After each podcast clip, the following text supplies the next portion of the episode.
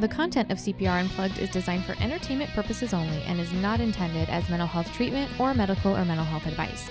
Details such as names and locations may have been changed to protect individual privacy.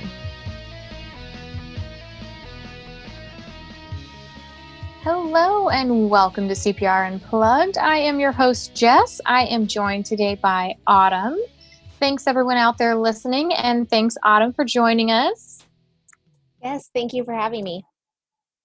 So, Autumn, you're going to tell us a little bit about, from what I understand, kind of your um, family history of mental health. So, Autumn, feel free to start your story wherever feels most comfortable to you. Okay, well, thank you. So, I guess my childhood was was very normal up until about uh, I was about ten years old. My mother started to show some interesting behavior, I would say, um, that had my father wondering if everything was doing okay. Um, obviously, it wasn't. Um, she did end up getting diagnosed with the schizoaffective disorder, along with uh, severe social anxiety and OCD. And from there on, um, my childhood kind of changed drastically. Um, my mother, of course, didn't necessarily accept that diagnosis, uh, which which many don't at first. Um, and that kind of caused a drift between my mother and father. So they did end up getting a divorce. Uh, the court system uh, gave, or I guess gave, uh, my mother full custody of me. And during one of her many manic states, uh, she moved me away to a few states over from where I grew up, uh, just me and her. Uh, I have older sisters, but they were already in college by the time um, we moved. So at that point was I was probably 11, 12 when I really started to notice uh, some my mother and her manic states. Um, that's when I kind of took almost like a mother role to my mom because I kind of knew she was such a great mother that I was able to kind of help uh, take care of her almost. What do you remember from that time? What was that like? Well, oof. You know, I remember only being 11 or 12 and having to steal her car actually to go get groceries because she would be so depressed and uh, unable to to really take care of herself. Um, I, I remember several suicide attempts uh, that I would have to nurse her back to health. Um, it was I, I, guess looking back at it, it, it, seems more tragic than it was than whenever I was living through it. Uh, it was just something that I had to do. And I did it. And I still went to school every day and got grades. I mean, I wasn't the most fantastic student. Uh, I, I was a teenage girl, so I definitely had my friends. And, and it, it almost just became just the everyday thing for me and it, it didn't seem that strange at first. So for you that was your normal. Right and i i, I seem to adapt it pretty quickly to that. It wasn't until uh, we ended up moving back to my hometown where my father lived um, back to my old friends and kind of seeing how they were you know how their lives had progressed a little bit um, and being back with my father because I was able to be with him on the weekends that I realized how strange my life actually had turned. Um, that I had made the decision to try to live with my father full full time, and of course, you know, my uh, mother didn't appreciate that very much, and and, and it turned into uh, several different stays in the hospital for her, just because uh, emotionally she wasn't quite ready to handle, you know, taking care of herself, yet alone me, or even understanding the situation she was in. Um, so when you say when you say stays in the hospital, um, did she receive inpatient mental health treatment? Yes, and the unfortunate part is I live in a small town in a state where mental health isn't really a, a, a top priority. So we don't have anything that is longer than 24 hour stays. Um, court orders could be up to seven days, but after that, like there's there's really no option. So when I say several, it's because she she gets out after the court order seven days, and then and then gets back in there, and it, it's it, it kind of toggles for months and months and months of her in and out um, until they could get her on a treatment. Um, the state I live in currently is the mental illnesses. There's so much that there's not enough facilities to really accommodate um, everyone who is needing the help. So uh, we just kind of did the best we could. We kind of learned as we went um, how to, you know, obviously there's a lot of laws that we had to catch up on with mental illness, you know. Uh, unfortunately, we had to get her arrested a few times when she became violent or suicidal because that was the only way we could get her help. Because when she was refusing it, that was what we had to do. And as much as it pained us to do it and how um, how isolating it kind of felt, we continued to do it because we knew that she could have a great quality of life if she could just stay on the medication. And um, it finally came to a point where she did stay on her medication for quite some time, and she's she was really healthy. Uh, she just needed to be cared for basically 24 hours a day. So that's whenever we decided to move her in with me, my husband, and at the time, my one child, um, my oldest son now. Um, and we were able to keep her on track for quite some time. Um, you know, me and my husband kind of got to the point where we we knew when her health er, mentally was was going downhill and then we could get her into a therapist and we could get her into a, psychi- a psychiatrist and we could do small adjustments. And those small adjustments were amazing because you know we were so familiar with her doctor and and everything that it it ended up being we were like a great team and we all came together. My my father who had been divorced from my mother for for probably about 10 years at this point ended up asking my mother if he could take care of her uh, medical power of attorney and her financial power of attorney um, to take some burden off of her. Um, and she agreed. And um, so that definitely helped you know whenever she was showing signs of a manic uh, a manic episode you know he was able to assist me in getting her the help she needed if if at any time she uh, was against it or not so much against it but uh, in denial i guess i would say would be better choice of words. Um, so we were able to keep her really good for a long time. And with the helps of my older sisters, they became her confidant, um, almost like that person that she could talk to because she had severe social anxiety. So, you know, while I was taking care of her in the physical sense and making sure that she was taking her medication, my sisters were taking care of her mental health by talking to her because they all lived out of state by this time. And so we all kind of just took on these roles um, to care for my mother. And instead of letting it kind of tear us apart, which I've seen it in so many other cases, we all kind of came together. And like my father was taking care of her finances. So, you know, a lot of times with the manic um, episodes, she would spend lots of money, but now she wasn't able to. He'd give her a small allowance. And, you know, live a lot a very comfortable life and she was with me so she didn't have to spend money on rent or anything like that so it, it made for a comfortable life for her to where it was almost easier for her to manage her disease because she had so much support from my sisters my dad her ex-husband and me myself and my husband.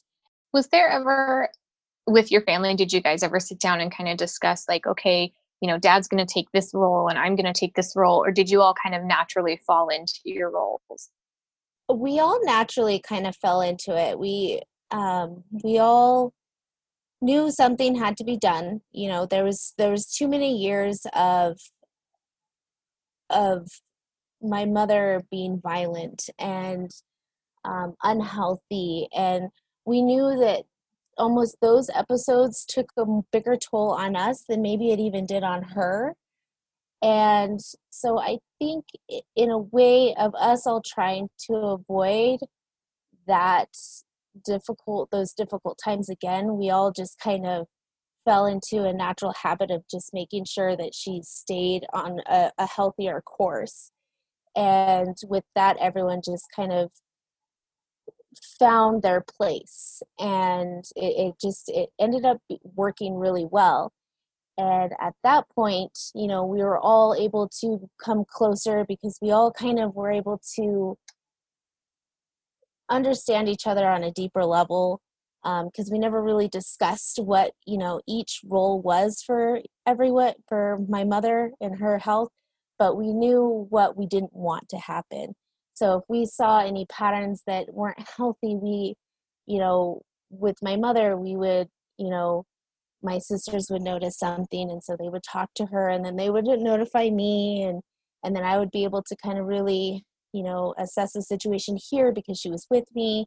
Most of the time it was me that would notice those because I had been around with her since I was 10 years old. I knew what her her little triggers were. I knew exactly you know what she was i almost knew before she even knew that she was you know having um, a new episode coming on or or if she the medication just wasn't just quite enough um, but a, a, huge part of that was um, my my father actually taking over the financial responsibility because that well and the medical side because we were definitely able to to help her when she couldn't make the decisions that were best for her.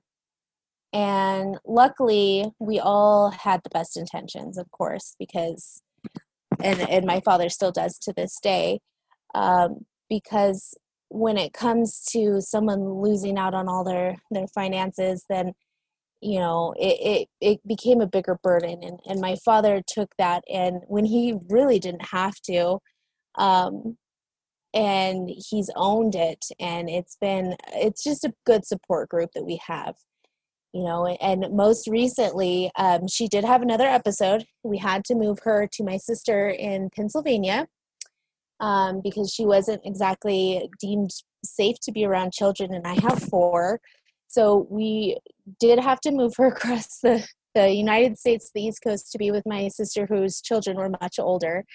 Um, and she did get treatment there. She end- ended up getting um, ECT treatments uh, for this, this schizophrenia. So to just clarify for anyone listening, ECT, um, electroconvulsive therapy, is that correct? Yes.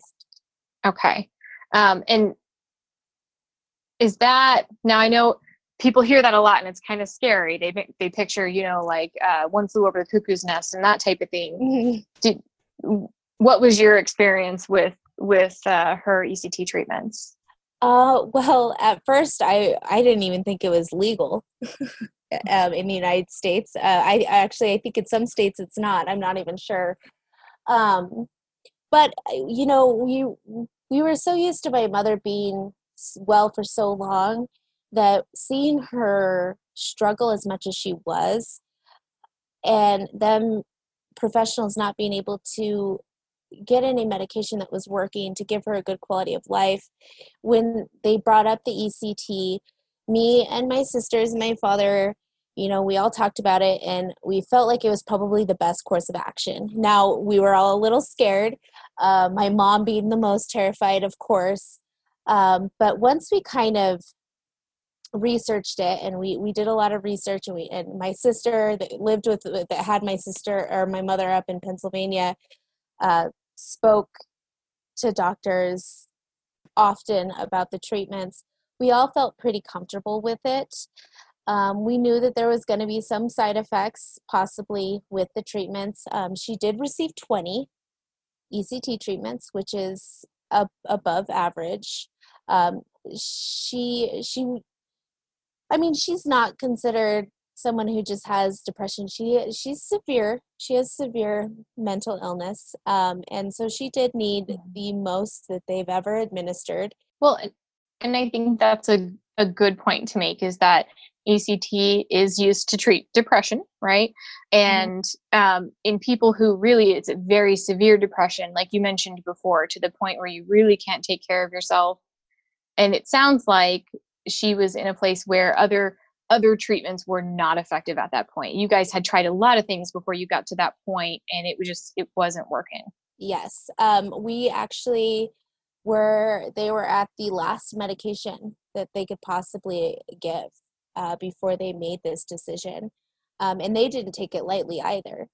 Um, you know, they had, my mother had to go uh, before their board. They're, they have a board of executive doctors that make the decision. And, and after seeing all the failed attempts, um, she ended up being allergic to lithium and almost dying of lithium about 15 years ago uh, from like a cardiac I, I, I honestly couldn't tell you exact diagnosis, um, but getting very sick from that one and almost dying from that one, and and the inconsistency of of her not being able to take some of them because the way she felt, which is is is common. I mean, I'm sure you hear that very often is people don't like the way it makes them feel. Um, so at that point, they did did decide to go ahead with the treatment, and uh, she just had her last treatment about two weeks ago. Um, she is suffering from some uh, short term memory loss. Uh, but other than that, you know, she's not hearing voices anymore. Uh, she is no longer having severe anxiety. Um, she, you know, we're getting her on a plane tomorrow to come back to live with me, and she's not completely worried about it like she would have been before, and we're not worried about it before. And and so it, it's just it's come to a full circle and i i feel so humbled by my mother because i've seen this disease firsthand and it it's debilitating and more so than i would feel like diabetes was and i feel like she's overcome obstacles that most wouldn't and i i i'm i have had this I'm extremely proud of her because the stigma of mental illness is there's just there's so much of it and she has family members that still don't believe that anything's wrong with her and and that we're we're taking an extreme extreme measures and and you know so i feel proud that she has acknowledged it and she's she fights this every day. And uh you know the electrotherapy treatments have given her a quality of life that maybe she didn't expect because she is she does struggle with memory and and that sort of thing but it took a sense of bravery of knowing that she couldn't continue with the voices and the depression and the anxiety any longer that she did choose to do this treatment and i i'm just i'm proud of her and i'm proud of my family that through all of this we were able to stay with her and on her side while she fought. And i feel like her fight has her fight has almost been easier on her because we have been there and we haven't you know even though at times we wanted to back up, back away, you know, because it's difficult. We haven't, and we've stayed there. But at the end of the day, no one can take anything away from her just because she has, you know, schizophrenia or anything like that. I just I feel like she's stronger than anyone else. So someone might be like, "Oh, you know, Autumn has a mother who has this, you know, may think that my mother's weak, but to me, she's the strongest person I know. And I don't think she views herself that way. And I hope one day she will. And I hope that these new treatments and, and her feeling as good as she does now and today continues to where she can finally build that self confidence that she had before she was ever sick or diagnosed. Um, so I guess that's and so we all, all me, my sisters, my father, we still have much. We have a lot of work to do um, to to help her move forward from this. Oh, that just gets me right in the heart, though. That was just so heartwarming what you just said about her and about your family. What would you want to say to people in general about serious mental illness? Don't write them off. Um, it's difficult, uh, but it, it it's it's a difficult in a sense that you might not understand it. But just because you don't understand something doesn't mean that they're not worth it. Um, someone, you know, your mother or father may have diabetes or hypertension. Well, to me, my mother having this mental illness is is just the same as that. She has to take her medication just like your mother or father needs to take, you know, metformin for their diabetes or lisinopril for high blood pressure, you know. It's just one of those things that it, it is a disease and just because it's not something that you completely understand doesn't mean that you shouldn't help help that person overcome it. They're worth it. Mental illness, people who suffer from mental illness are worth it. And it's a difficult road, but with with the support system and you also helping in the support system definitely makes it to where it is you can accomplish anything. My mother might have these have extreme stories that have all made us who we are today and we're all proud of that. And i think if anyone were to go through that journey they would look back and be proud of themselves too. If there was a family member listening to this right now that was really struggling and, and in that place where they were feeling like pulling back what advice would you give? What did you and your family do to get through those tough times? There, there were several times where we did have to pull back, um, just for our own mental health, and we did. But we we took it as just some time for ourselves, not as a permanent, a, a permanent, you know, disconnect. We it was just we knew that we just needed a few months to kind of get our balances back, um, to get our mental health in check, because we all need to be just we we can't we can't help someone who's not healthy if we're not healthy ourselves. So we would just get ourselves to a good point to where we could jump back in and continue that journey with my mother. So if you do feel like you do need to pull back, for your own mental health and I I don't see anything wrong with that because that's what we had to do multiple times ourselves. And it it almost is like a self-discovery during those times and once that's you kind of get on your ground again, then you can go back and you can help. And I I don't see anything wrong with that. I feel like it's made us better and it's made us stronger for my mother and that's what we need she needs the strength from us but if we're not strong enough then we need to get there. And if that means pulling back then i think i think that's okay as long as it's not something that that doesn't last for too long. I mean if if clinically you also need to pull back for even a longer period of time or or you know you talk to a, a therapist or a psychiatrist or and they don't agree with you being in that situation then they they're probably right but for us it was it was just short periods of time and it worked well for us. That was very well said. I think that's a very healthy and balanced perspective to have for sure. Were there specific um, if you're okay with sharing any specific stories or specific times that really stand out to you or made an impact? Oh uh, absolutely. It was actually the night that uh, we had told my mother that I was going to stay more permanently at my father's house, um, my mother was already in a manic state, uh, which is half the reason why I did want to go move with him because I, I even at a, a freshman in high school, I knew that it wasn't healthy for me to be around that for much longer. And it was the night we told my mother that I was going to stay with him. And she got extremely violent, uh, wielding a hammer to be exact.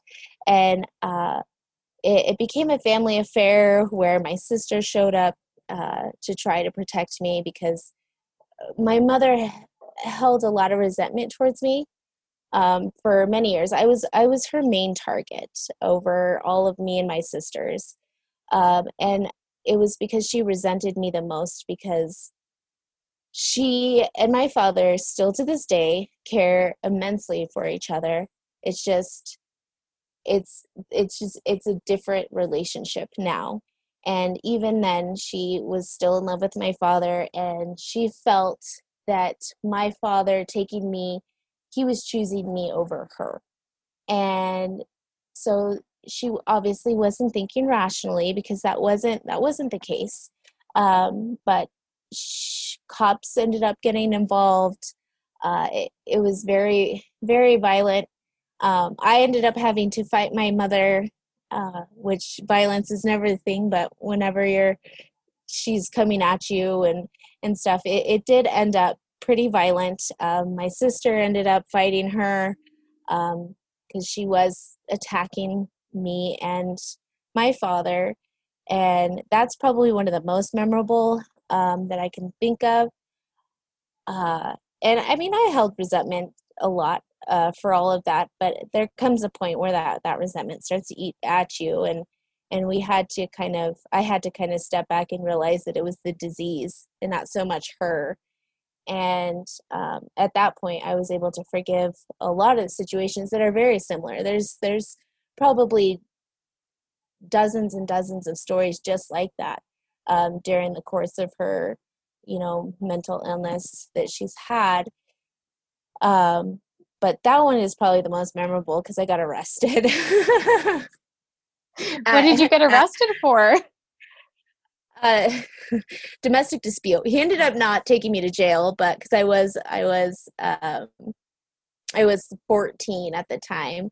Uh, once he realized what had really happened, and and he ended up taking my mother to the hospital, hmm. um, straight to the hospital. She didn't even get booked. Um, he realized real quickly that what the situation was, and um, well, but many stories like that and this might be a good time to mention too if you are a family member and you're calling 911 for a situation with someone who's struggling with mental illness are there specific things that you should say to the dispatcher over the phone um, or how would you handle that with your family? Because you're right you you do need to call 911 you do need more support.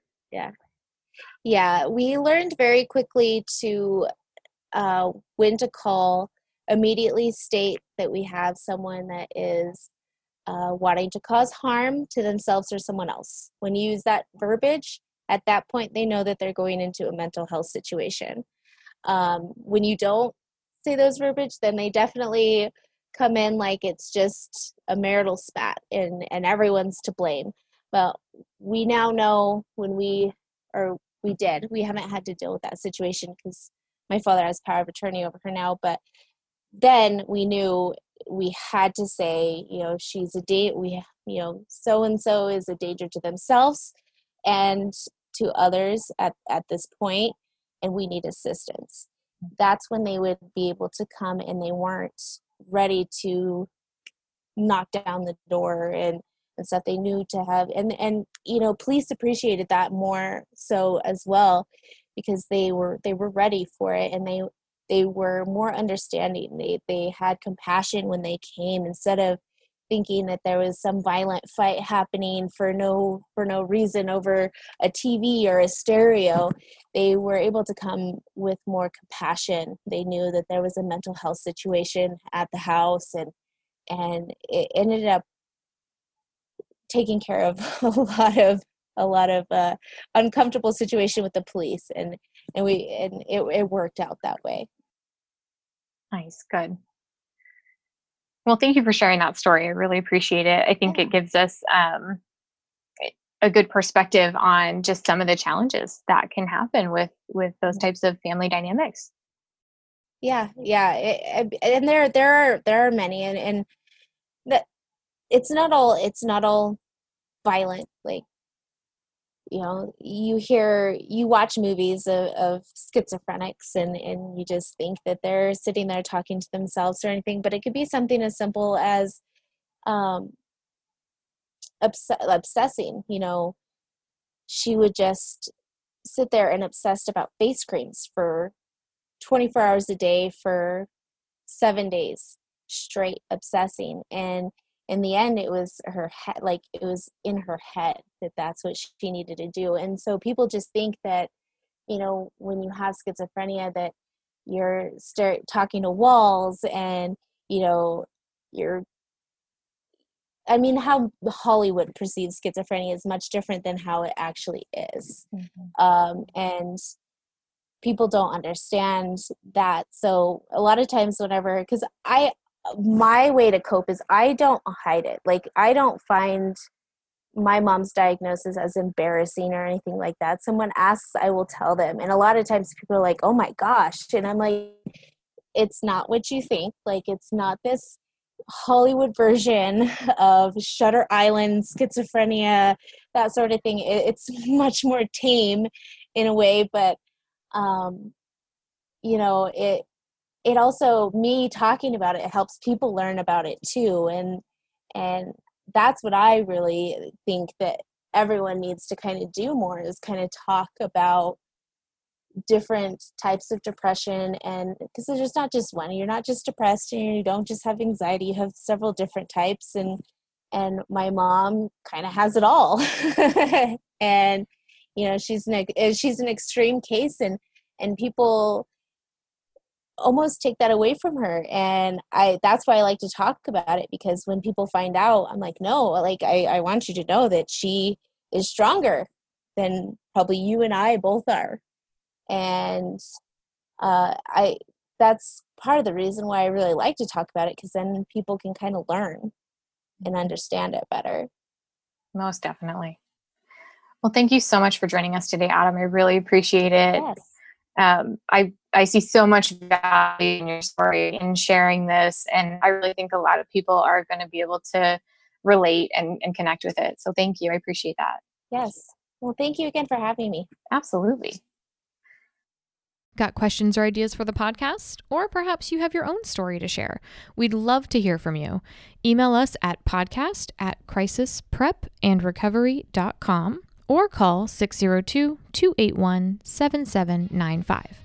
You can also find us online at cprpodcast.podbean.com or wherever you prefer to find your podcast. CPR Unplugged was produced by Crisis Preparation and Recovery, Inc.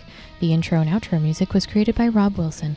The CPR podcast team includes Tamara Lamontagne, Ben Edwards, Laura Kaufman, Rob Wilson, and Michael Magarinos. Special thanks to Jason Spisak for technical support.